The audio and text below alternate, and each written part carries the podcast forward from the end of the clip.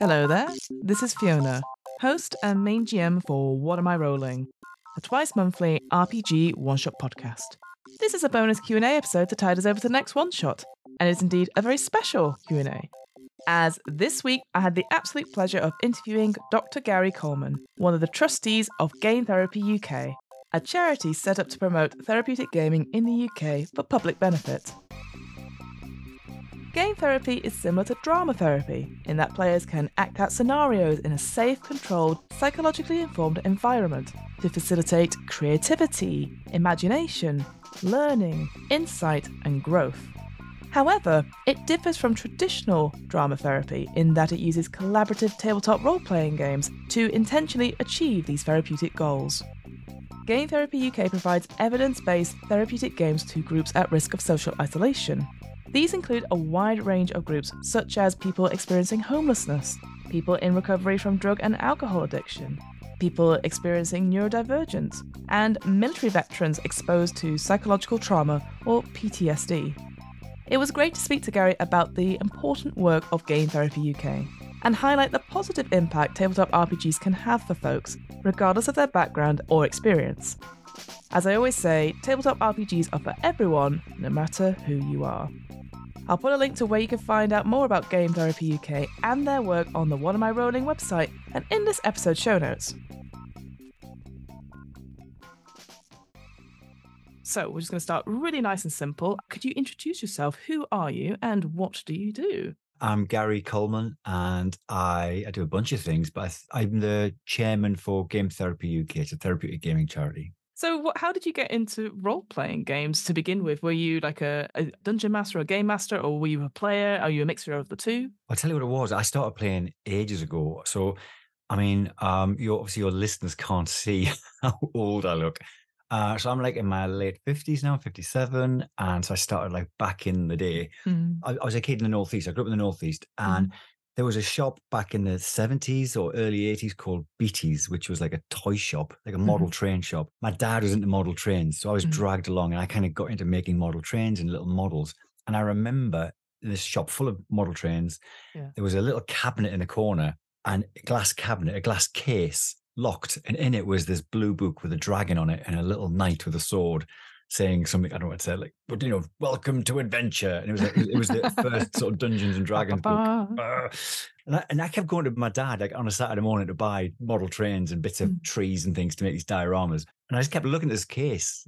And I just like, wow, wow, what's in there? It's, it's so dangerous. They keep it locked in a case. You can't even touch it. And I, and I, had this imagination of what it might be. I had no idea. Oh, and it looked very cool. grown up as well. It looked far more mm. grown up than for me. Mm. But I loved the idea of it. And then I don't know when, months and months later, I remember being in a music class at school yeah. and this kid came in and he had this blooming thing under his arm, this little magical book. And I didn't, we were in the same class, but I knew him, but we weren't friends. And I just sort of sidled up next to him and Oh, what you got there? And then he said, I bought this thing, I got this thing. Wow. And he opened it up and we started reading it together. And it was the Blue Book. It was the first sort of, not sure it was the first, it wasn't the first Dungeon Dragons book, but it was a very early version. Early one, yeah. That night I went on to his house after, after I had our teas, went on to his house and we read it and then we thought oh my gosh this is really complicated it's not even a game it's like a an exam it's like a, you know like a series of questions but you said you know was i a player or gm he bought it was his book so he right. decided he went I, I, you know this is mine i want to play the game. Oh. Therefore you have to be the guy who runs the game. Whoa. Um, and at that point there was only two of us. Yeah. And so he said oh i know a couple of friends who don't go to our school but i think they might be into this sort of stuff. Because even then I think we knew it was like a bit nerdy and would, we might get beaten up if we told anybody. It felt like a secret. And it felt sort of transgressive to have this book. Yeah. And that was it. I read this book. I was, I think I was like one page ahead of them in the rules. So I knew slightly, I knew one page more rules than they did. And that was a, just about enough. Mm-hmm. It came with an adventure called Into the Unknown. I remember that. Mm. And it was basically, it was the back then, this was TSR were making it and the dungeons yeah. were just crazy graph paper graphs. You know, it made no logical sense why this dungeon would exist. Mm-hmm. And also, it was it was half. Was only half the rooms had something in them. Half the rooms were empty. I think the idea mm-hmm. was you got your pencil and you just you made up what was thing. in the other rooms. And yeah, I just loved it. I loved the idea of writing and drawing and making games, and that was it. I was kind of I was, we were, I was then hooked. I was, I guess I was like 12 years old or something, 13.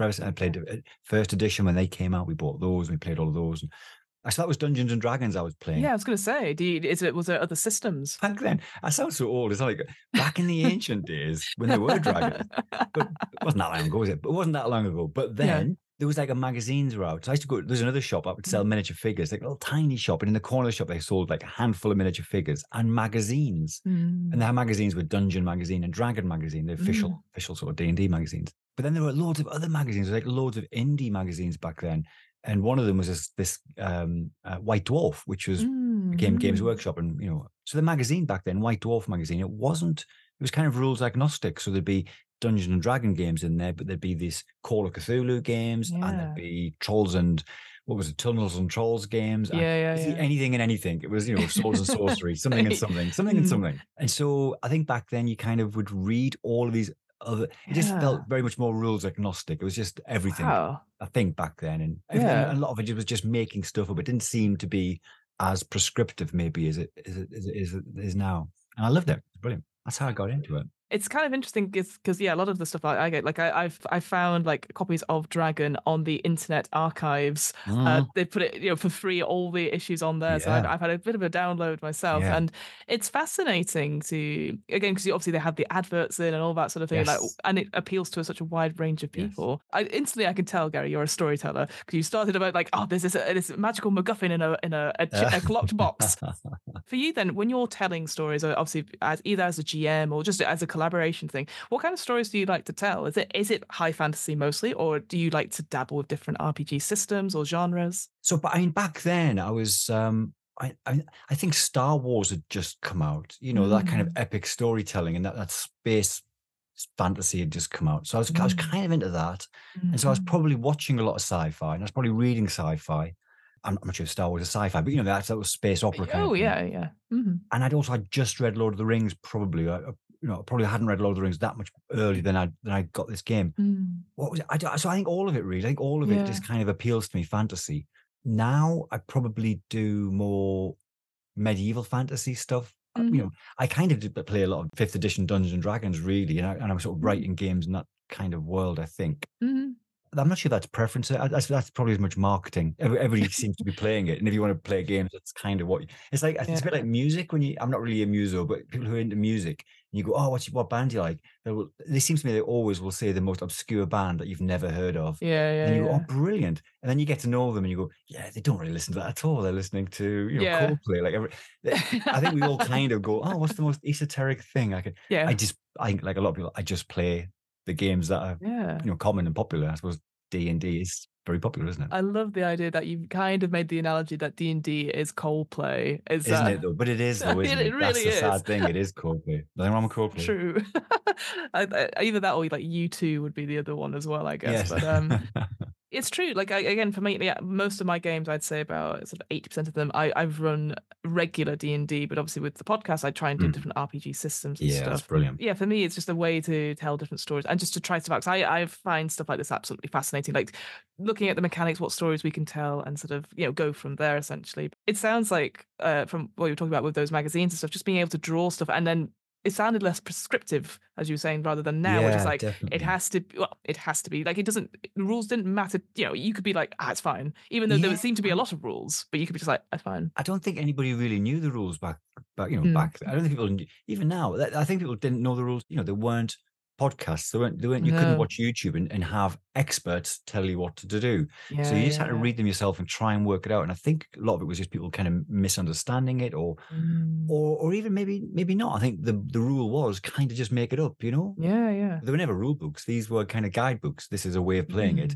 You make your rules up it's very difficult to monetize that, isn't it? It's, much easier to monetize rules. So to reproduce rules is uh, a way of making money. It's always funny when I talk to game designers and I'm like, "What's one tip uh, people if they wanted to run your game?" And always they go, "Um, probably read the rules and buy my rule book." And I was like, "That's mm.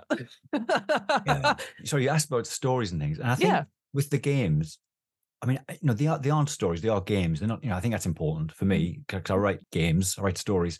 Um, but it is they are more game than story. Mm. But I'm I'm really not that interested in the rules. Mm. I've discovered I don't mm. I don't really care what the rules are. I find the mm. rules are they're just there. And you could actually play, I- you know, sometimes you play rules. You can play, I play games with rules light or almost rules zero where there are no rules. Mhm. And it doesn't seem to make that much of a difference. I think the important thing is how well the game, the module, you know, that is written, the, the story bit of it is written. I think that's, Yeah. well, that's what interests me at least. Yeah. Oh, absolutely. And I think certainly now there is a sort of turn we've with actual players online and streaming and Mm. stuff. Uh, rules are less important to create story. And it's interesting. So for me, I'm an improviser and I teach improv, Mm. and I'm trying to get role playing mechanics into improv just to get us more interesting scenes. And it's fascinating to see people, uh, improvisers in general, you know, they have certain rules like, you know, yes and all that sort of thing. But Yeah, as soon yeah. as you give them a rule of like, I need you to like speak like a monologue, but as if you're writing a letter to someone and the Mhm. person can't respond until you finish the end of the letter, they find it really difficult because they've never had to monologue for a long time.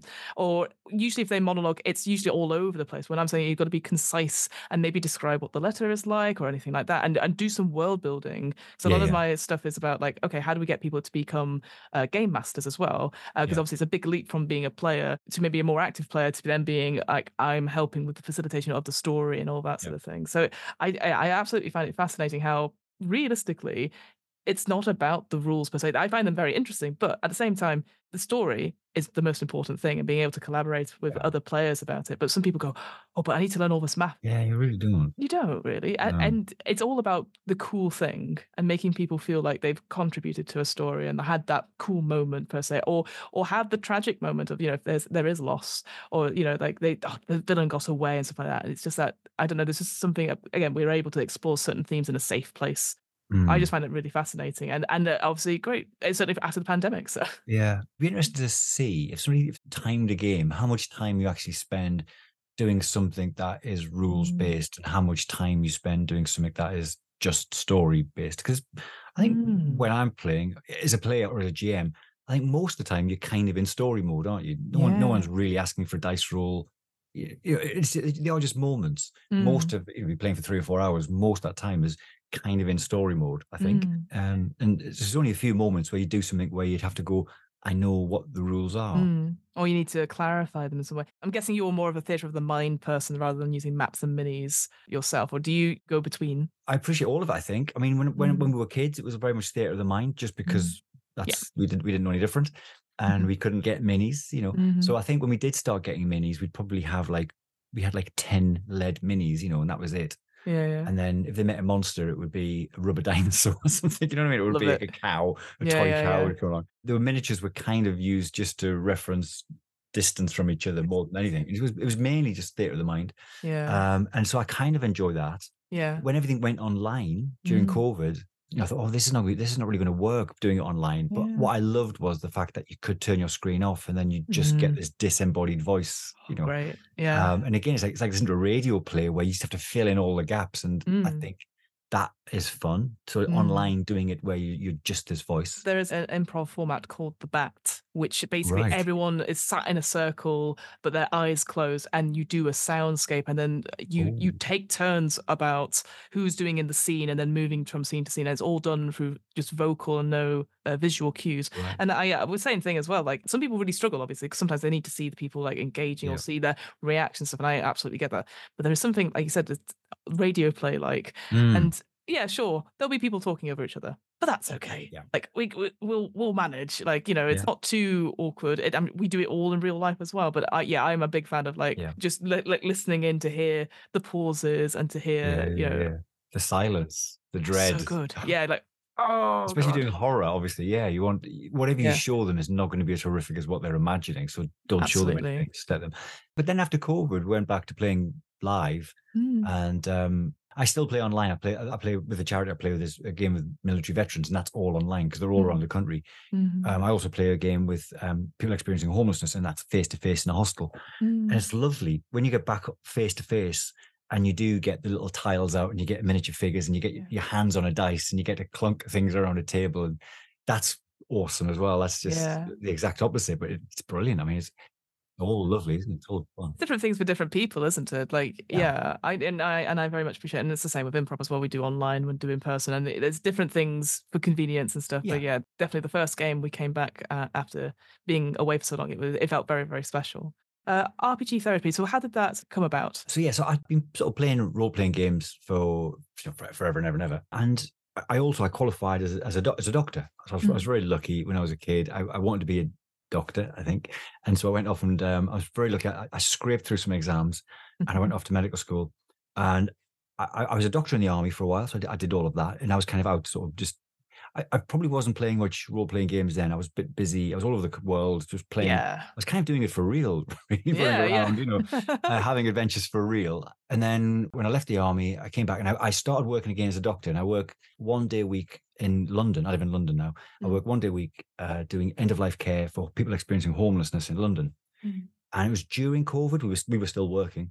Um, I was chatting to a pal who is a complex support care worker mm-hmm. with homeless people. And he'd also played Dungeon Dragons since he was a kid. And, and we were just wondering, we were just curious. We'd heard of people in America using game therapy or yeah. geek therapy or D&D therapy, whatever they were calling it. Mm. And we were both kind of aware that they're using it for people with trauma.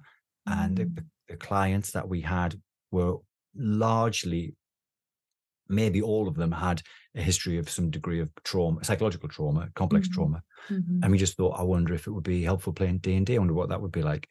Also, we were aware that um, in terms of sort of social isolation, people are experiencing homelessness. You know, not necessarily street homeless, people in hostels, you know, homeless hostels, mm-hmm. mm-hmm. spend hours and hours and hours a day isolated. Um, they often spend a lot of time in their room. And again, we just thought, well, it would just be a good way of bringing people together and mm-hmm. socializing them and giving them just a, a, a fun experience. Mm-hmm. So this was during COVID. We thought, let's just do a little trial, just the two of us. We'll get together and we'll play a game of Dungeon Dragons mm-hmm. uh, with some of other clients experiencing homelessness for a few weeks, for a few months, and see what what it's like. Mm. That's what we started to look at. And as we were setting this up, we started to speak to other people in the UK because we were aware of the American experience, but you know, America's got a very different healthcare system. Yes. You know, it's all yeah. very much in the marketplace. Mm. And I think the other thing is, well, I know I, I certainly had a very sort of cynical NHS chip in my brain going, yeah all, all this stuff i'm reading is it is it research or is it just marketing because mm-hmm. they're in the mm-hmm. marketplace um, mm-hmm. you know they're very nice people but they, they are competing against one another absolutely of course they're going to say it works because they're selling them their product yeah yeah so we went out on social media facebook i think asked for a bunch of people on the groups hey anybody any experience of doing any kind of therapy or therapeutic work with role-playing games in the uk and we got in touch with a bunch of people who we're still talking to, mm. and they all came back. And, and the one thing that they said was, I think they'd all also experienced that sort of cynicism, as in, is it really working? Mm. But they all said, when you start doing it, it's really profound. The effect mm. it is so profound. It really does seem to have an impact for people who want to play the game. Mm. But the problem that they had and that we were experiencing was it's it's a bit nerdy. So it's a bit diff- it's very difficult to get funding. It's very difficult for anyone to take yeah. you seriously when you say we're going to. We've got this idea of doing something therapeutic. Oh, what is it? We're going to play Dungeons and Dragons. Yeah, yeah. You know what? hmm. Wouldn't it be lovely? There's some kind of umbrella organization which hmm.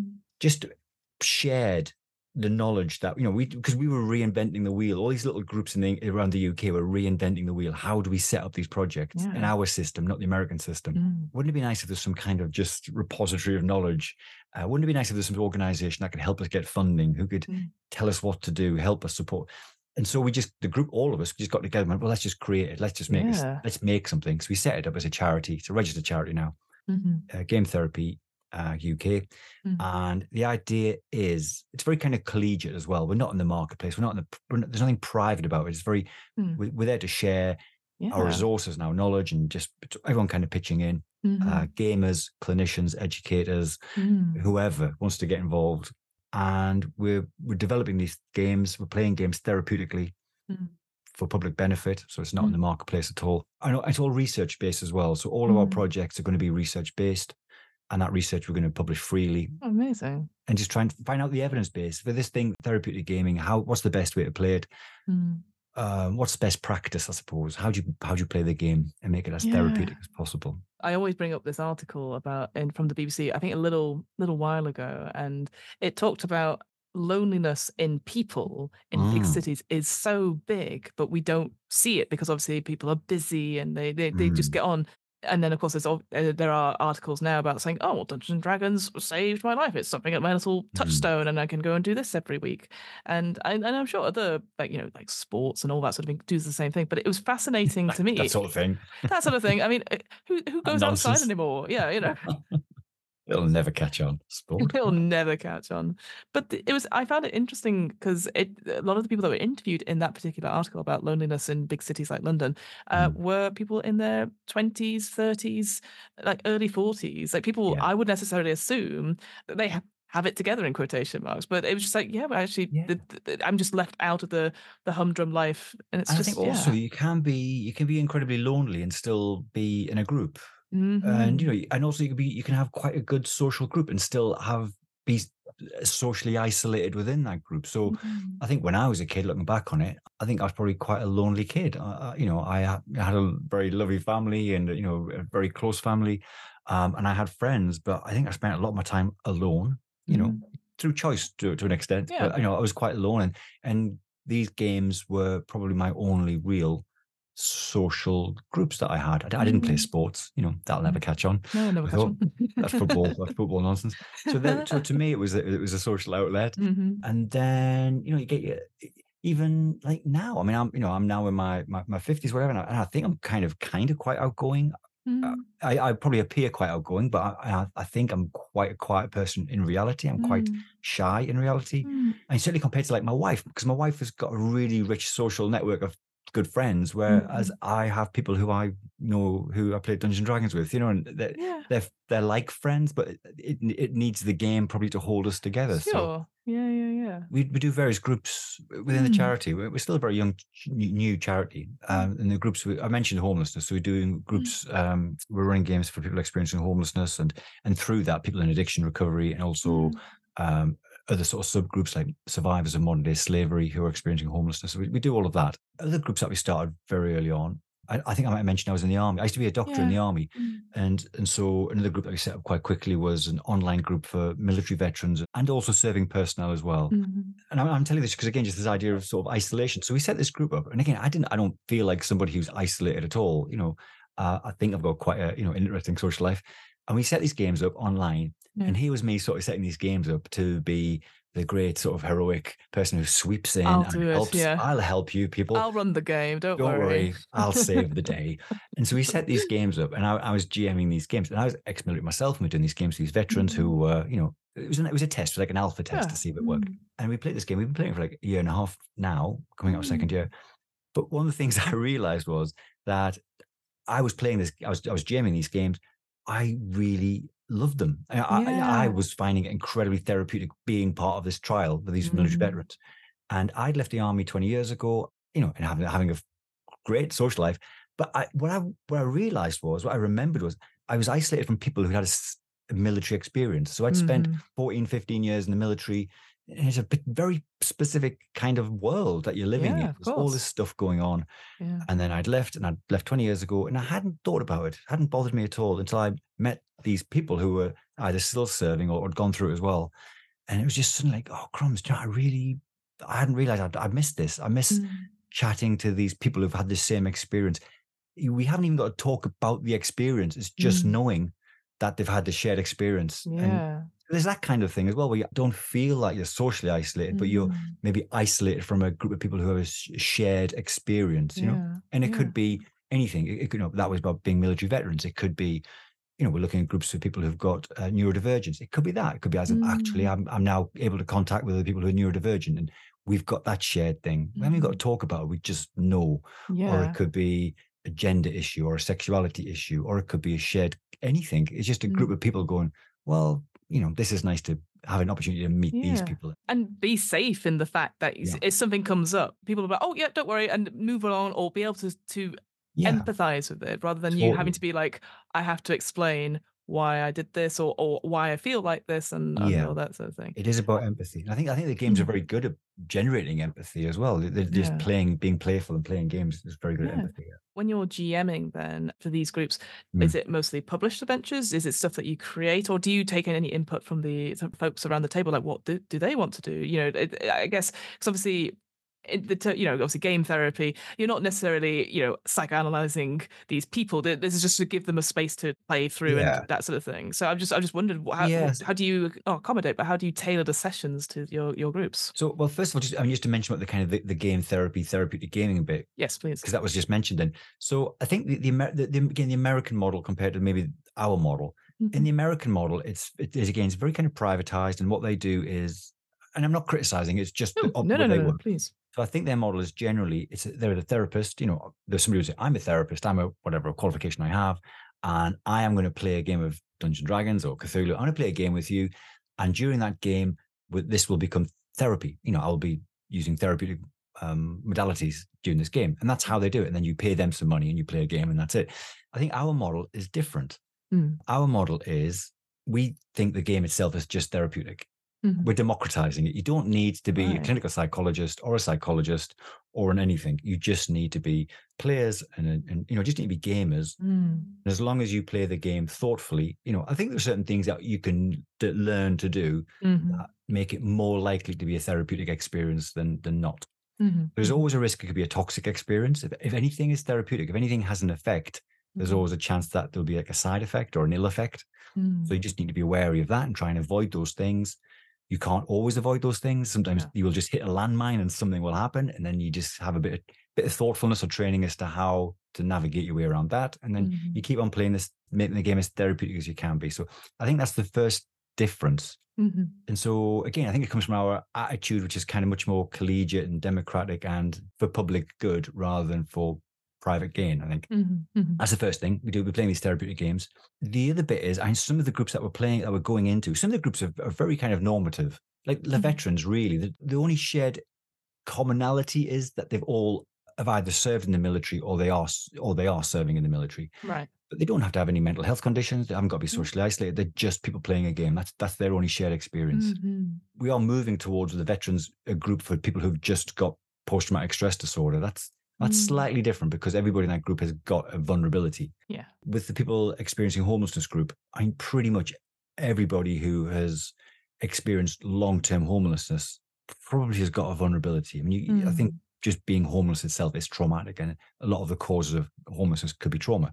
Mhm. So for those groups, the game itself, again, we play the game, it's just normal games. The the game itself is therapeutic. But I think for those groups, we also would have in a therapist. right So, okay. but the therapist isn't doing therapy necessarily during the No. game. They're watching the game or they're playing the game or they- they're, they're in the room, they're in that space. But then in between the games, there would be therapy and it would just be Mm. therapy, normal therapy, whatever modality you want to use, whether it's psychoanalysis or CBT. I'm not a therapist, I'm not a psychological therapist. It would just be normal therapy. So Mhm. you have therapeutic gaming and then just normal therapy. That's the kind right, of right. models that we're using Mhm. rather than some kind of game therapy thing. So that's how the kind of game therapy therapy yeah very fascinating thank you answer your actual question, how what kind of games we play. When we set up any project, I think that we start off by the, all the projects are co-created or co-produced with the clients, and the clients could be a, a charity. So the client could be actually where homelessness charity. We want you to come in and help us work with our clients. So Mm. we could we will sit down with the charity and say, this is what we want to do. Does this kind of fit your aim? So we we can create, we can design a game to support that. Mm. And then, of course, the players, the, the actual you know end clients, they sit around the table with us and go, right, we're going to play a game. What kind of game would you like to play? So we always do Mm. that. So people, it's it's you know, it's a, it's a, it's a it's the whole process, the whole game of these. All these games are collaborative, and it, the Mm. design bit starts off being collaborative. Mm. If they said what we want to do is we want to play Dungeons and Dragons, Tomb of Horrors, well, we'll just pull it off the shelf and go right, we'll play that. yeah, They yeah. tend not to. They tend to come up with ideas, and we go, well, let's design a game around that. oh fab Yeah. So the kind of the usually the games are kind of bespoke Mhm. invariably we want to play something that's not Dungeons and Dragons, as in the the, the, the charity. say, invariably, yeah. people sit down and go, "Oh, let's play," and we have all these ideas, or come up with some bespoke thing, and we'll Mm. start playing a game. And invariably, yeah, after a couple of weeks, a months, they go, "Yeah, this is brilliant, great. Can we play Dungeons and Dragons?" And then you know, you go, Yeah. You're like, okay. Um, just because of, it's just ubiquitous, it's out there, isn't it? The- Their Yeah. marketing is definitely, Wizards of course have definitely got the marketing. So eventually you go, yeah, okay, we'll play.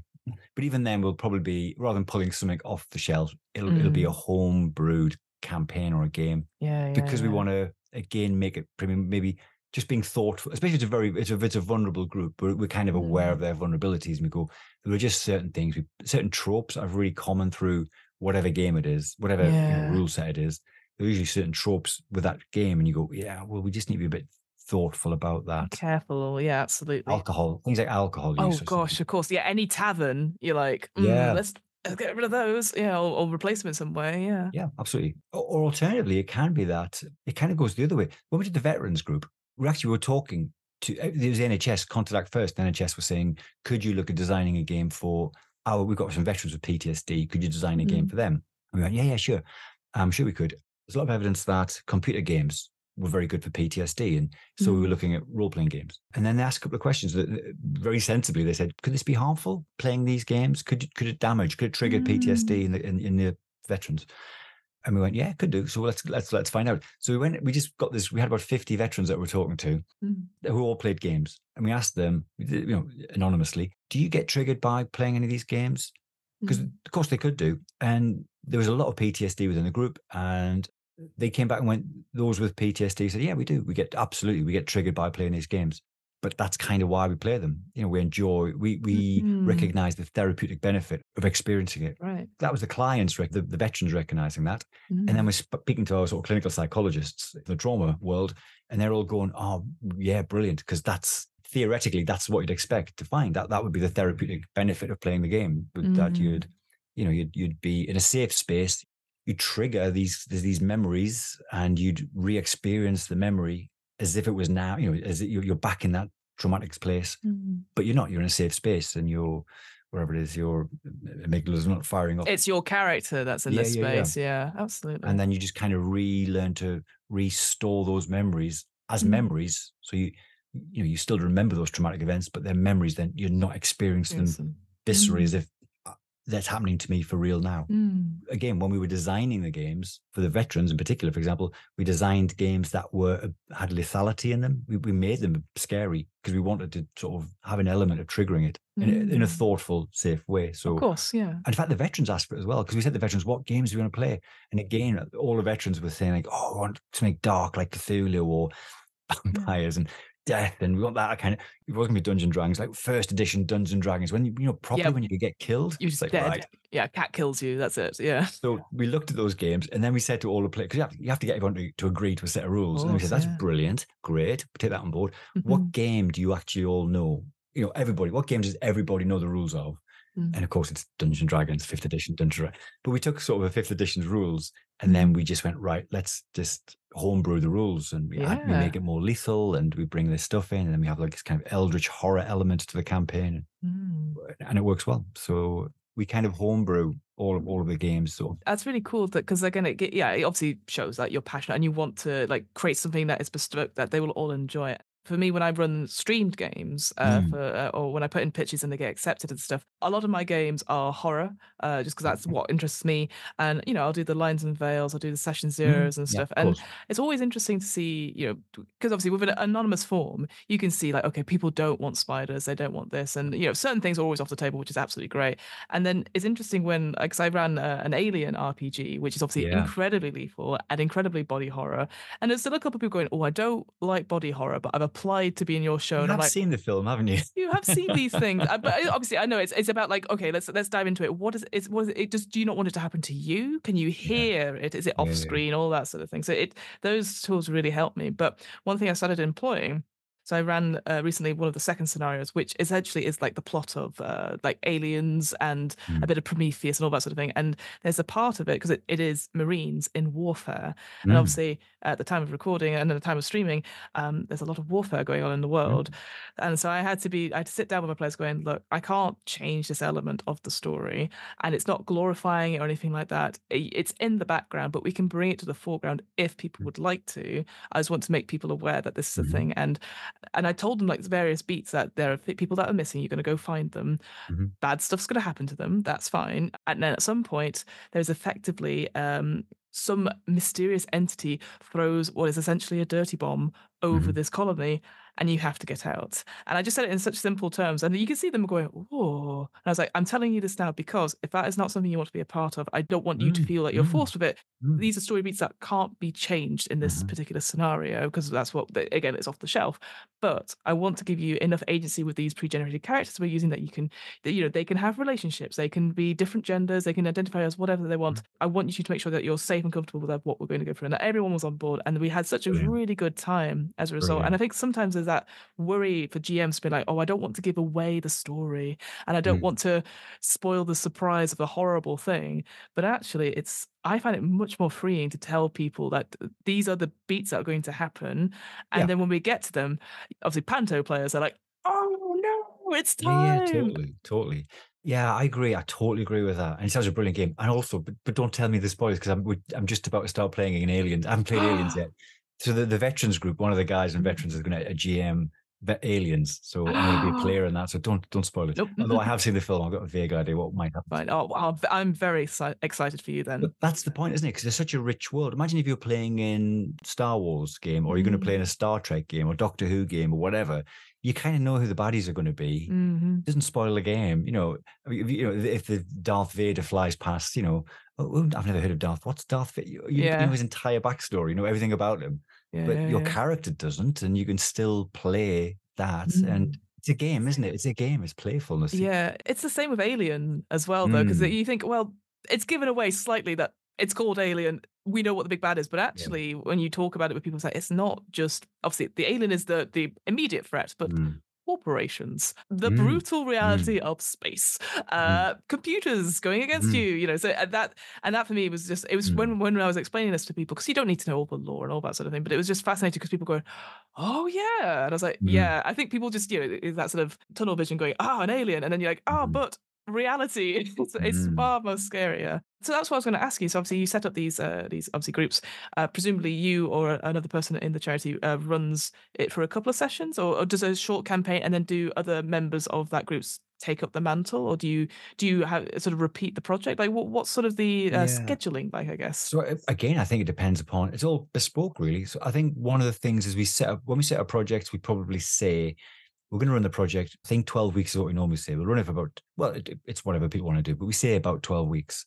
And I think we picked twelve weeks just because if you do CBT, the NHS is for twelve weeks, and we Mhm. thought it sounds a bit like CBT. There we go. That's the honest reason why it sounds a bit That's- like that's a, thing you would get off the NHS. Twelve weeks. Mhm. And 12 weeks sounds like long enough. You can play a campaign. And Mhm. if it's about overcoming social isolation, then you probably want to allow people to form friendship groups. And, you know, Mm. 12 weeks is probably long enough to kind of form a little group and to play a campaign and, and to do that. And then also, it just means that for us, if we're, if we're kind of measuring things, we've got a beginning, a middle, and an end. After 12 weeks, you can measure it and go, has it, what, what impact has it had? So that's Mm. kind of how we normally do it. Having said that, what then happens at the 12 week point is we go, well, let's just extend it for another 12 weeks. And yeah. yeah. our project in Camden has been going for two years, just 12 weeks after 12 weeks after 12 weeks. Our, our military campaign has, has been going for the, the longest one is in its second year now. We've got two other groups starting up, you know, so if- Oh, on a campaign. So that's quite usually happens. And I Mhm. think we try and have a small, you know, we'd like to have a small group of people playing collaboratively for long periods of time because that's Mhm. part of the enjoyment of the game. Mm. The way we design them is we design the sessions to be one shots though. So we Right. appreciate that not everybody is going to play all the games or they're going to drop in and Mhm. out. Mm. So the game design usually is it's a series of it's like kind of West Marches. So it's a, t- you know there's sequential long shot, they're one Right. shots. Yeah. But most people turn up for all the games and they just play it like a campaign. I I've learned a lot by doing one shots though. I, the Mm. discipline of, of, of writing, we try and have. It's impossible to do, but you try and have every session end with an ending Yeah. and have that series feeling to it. The Mm. discipline of writing the games is brilliant. I mean, I really enjoyed that. Yeah, I hadn't even considered that because yeah, it totally makes sense. Because I was I was going to ask like, yeah, I'm guessing it's weekly, and what do you do if people aren't there, and if people come in halfway through? But yeah, if Mm. you've you've set up the session like, oh, it's very easy to quickly do a character, or here's some pre-gens, etc. Mm. And then yeah, it's up to you to be like, we've got this amount of time to have the adventure seed, etc. We're not going to do our cliffhanger. It just you know, so I that yeah, it is fascinating to do that because I'm I even though uh, what am I rolling is a one shot podcast, Mm. it's usually four hours and then split up with obviously into episodes. But sometimes I'm like, I'm just gonna have to leave it there. Uh, Yeah, And people are always yeah. like, oh, next time. And I was like, well, there isn't. But uh, but it's true. if you want to get it as a sort of satisfying Yeah. conclusion, You, you want a satisfying conclusion, and, and wherever that ending is, you need to Mm. be able to, as the GM, go. We need to create something that feels like a satisfying conclusion. obviously when you're running sessions then for you what is the most important thing to get across to the players? Or, or i guess like because uh, it sounds like again you, you're doing your tailored session you're writing the scenario and stuff. I'm guessing it's more the role play and creating a story element rather than say combat or, or exploration or is it a mixture of, of, of all those three those sort of tenants I think it's you know it is creating a, a rich world and a rich potential for story. It's creating you know that you want something to have. uh, There's, a world and there's the potential for conflict and all those elements of story. They need to be there, and it needs to sit in something that feels as if the illusion is it is a full Mm. world. You kind of want to give that illusion, but it is also it's a game, isn't it? You are Mm. playing a game, so it needs to have those beats of a game. You know, it's it's you ex- you describe what's going on, and you want them to very very quickly in as few words as possible just get the sense of it and the smell of it and the I- where this is the, the thing, and then to understand what the challenge is, what the problem Mhm. is. And then you just sit there quietly and they just they play. They they work Yeah. out the problem, you know. And then when they've solved that problem, you go brilliant. And then here's the the next bit of the problem. And you know, Mhm. everything is gamified. I think Mm. Mm. I hear people saying, oh, I'm a forever GM.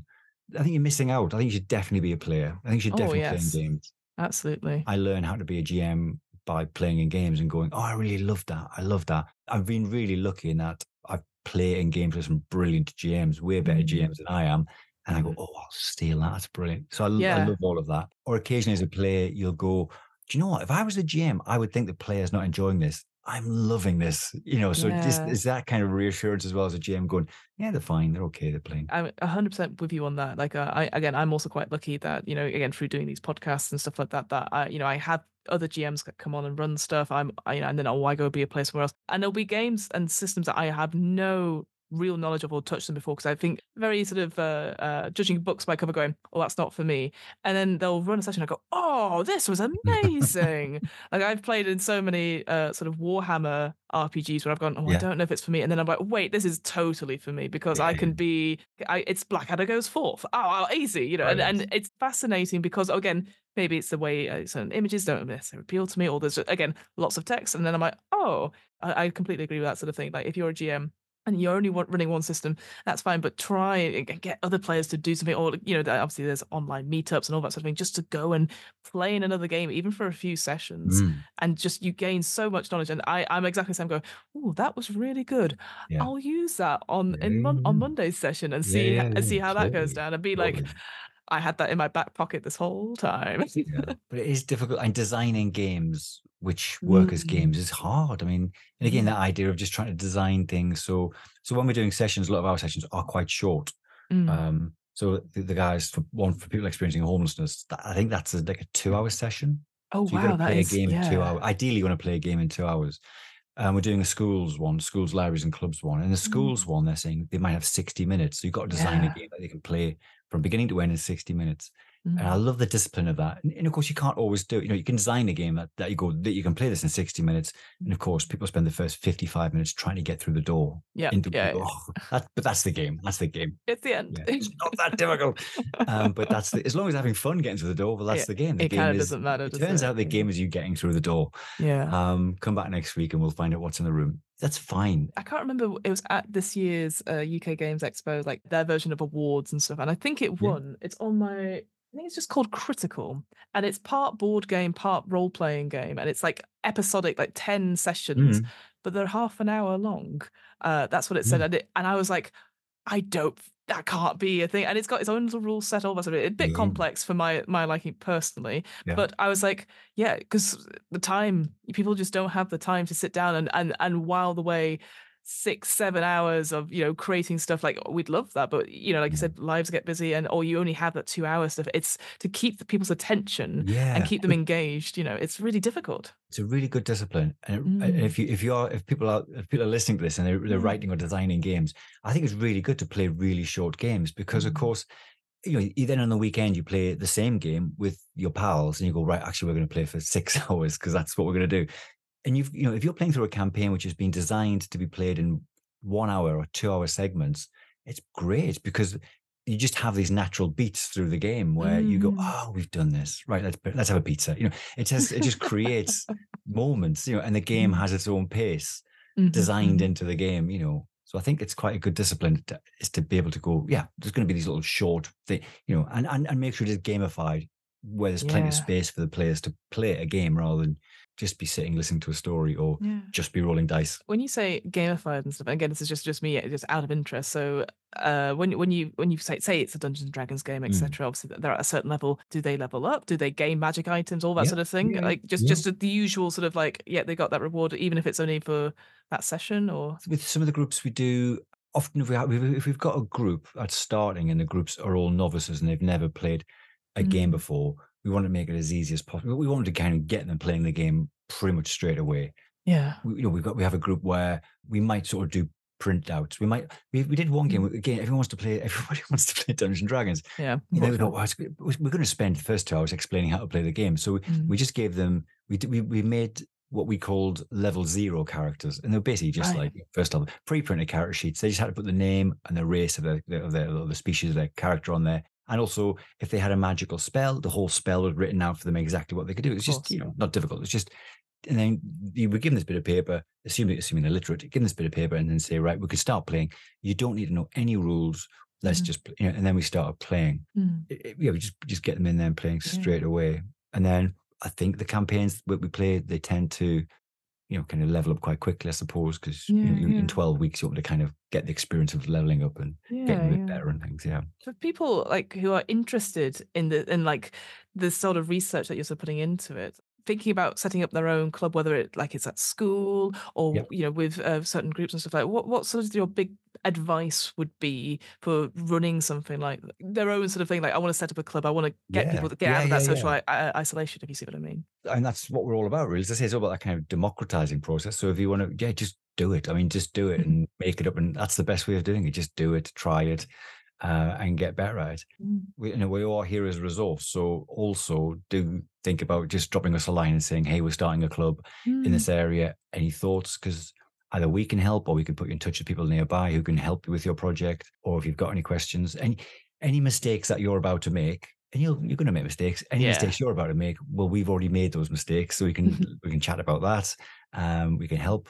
We might be able to help with a bit of funding. We might be able to help Mhm. getting the industry is very generous towards the charity and and uh, you know we we've got kits. I'm sat in I'm sat in my little sort of shed at the bottom of the garden looking at boxes and boxes full of miniature figures and things that the industry Ah. have very kindly given to us Yeah. to give out to people. So if, if you're starting up clubs, let us know. We'd love to get you on board and hear how your project's going and if we can help, we'll help. Oh, that's awesome. Thank you so much, Gary. Um, the, the final sort of question, which is completely unrelated to Game Therapy UK, so I appreciate it's like a wild card, but could you talk to us a little bit about your other project, uh, Dorks and Orcs? Uh, if, if, that, if that's appropriate. Uh, Yeah, yeah, I just totally, want- yeah, yeah, yeah. Yeah, so obviously I've, I've, I've been playing sort of these games forever. I, I I also I do lots of different things, and one of the my main job is comedy. I do I work as a stand up comedian, and I also do comedy production on various bits and bobs. And for years and years, I've been I thought, do you know what? I think a, a Dungeons and Dragons type game would be a great concept for a panel show Mhm. um, because a comedy panel show like you know would i lie to you or eight out of ten cats it's a very kind of british phenomenon a comedy panel show really is. the idea of a comedy panel show but it looks as if the comedians or the panel are playing a game of dungeons and dragons i thought that'd be a Mhm. great idea because it's got jeopardy and it's got fun and it's got those moments where you have to roll the dice and what you know that randomness of it all Mhm. and it's literally life and death kind of you know pretended but i thought it'd be really good fun and so we started to develop that and we've been developing it for a couple of years now Mhm. And yes, we've, we've been playing it in pubs just to kind of get the hang of it, and we've been playing it online. Um, we did a show up in Edinburgh. I was going to say, you did a, the Edinburgh Fringe, didn't you? yes, we did, it, we- and that was it was brilliant. It was like a 100, 120 seat room. Wow. We didn't even advertise. We, there's literally there was no advertising. We just went up there just to, to give it a go, and the room was sold out. Um, and it was brilliant. It was just lovely doing it. And half the room were proper geeks who came up. You know, you know, we're normally used to playing it at pubs to comedy audiences, and they were just like oh, half the room were geeks, Yeah. and they just really got it. Half the room were just punters who wanted it to be funny, and it was really funny, and they got the laughs out of it. right. And you think, oh, this could, this could work. Luckily, we were asked to go over and do a um, a little pilot in LA. So we did a little pilot in LA How exciting. last year. Mhm. It's called Dorks and Orcs. It's a comedy panel show, and it the thing is, it's very short form, so it's it's about Mm. thirty minutes long. The show, or of fifty minutes. You want to be fifty minutes. So you know, it's it's not Critical Role. It's not Dimension Twenty. It's not people playing for hours and hours. So it's a format that would work on TV. It's a format that would work live on stage, and it's primarily funny. It's it's it's a comedy show that looks like Dungeon Dragons rather than a Dungeon Dragon show. That's a bit funny. That, that's it's so interesting because certainly now with uh, Wizards of the Coast and, and certainly Hollywood looking at, at a way to be like, how do we change actual plays to be a bit more for the mainstream and stuff? So Mm, something like yeah. this clearly is in the zeitgeist, and and I know they're starting their own Wizards of the Coast channel, but there's definitely like a counterparty. They're doing ones based on uh, cooking cooking shows and stuff. That's right. Yeah, Matthew Lillard. Yeah, Matthew Lillard's got a show on there, hasn't he? Exactly, yeah, like wor- Purple Worm Kill Kill or something. Kill, Kill. yeah, it sounds something really good. It sounds really interesting. Yeah, we were chatting to Matthew when we were going out to LA. We were talking to Matthew about his show. Yeah, so yeah really yeah good. so it, it feels like yeah just another way to be like hey it's not just four people sat around the table. It's like Yeah. like you said the short form element which uh, certainly america loves they love that whose line is it anyway? And, and certainly improv obviously is so different over there uh, that it's it's definitely seen as a um, i don't want to say professional profession but you de- you definitely have the schools and you get into classes and you get into acting all the, all the way through that so oh well best of luck. That, that sounds really Oh, awesome if we wanted to find where game therapy is uh, what's the website? Where can we find out more about your work? Yeah, so I mean, all if you go to the website, all our socials are on there. So the website is game-therapy.co.uk, and most of our socials are at Game Therapy. So um, you probably find us there. We're also at most of the conventions. I think we, we tend to do most of the conventions. UK Games Expo and Dragon Yeah. Meet and Salute, and um, I think most of the conventions we're going to be at. If we're not at a convention, if you're from a convention listening, invite us and we'll turn up. Um, Well, brilliant. Thank you so much, Gary. It's been an absolute pleasure to talk to you. Oh, it's been a lovely chat, dude. I'm hoping to do more of these special Q&A bonus episodes in future, including Q&As on the one-shots we've run here at What Am I Rolling? If you have a question or think of an RPG designer you'd like to see interviewed on this podcast, let us know. Our email address is whatamirollingpodcast at gmail.com. And that's it. Great. See you next time.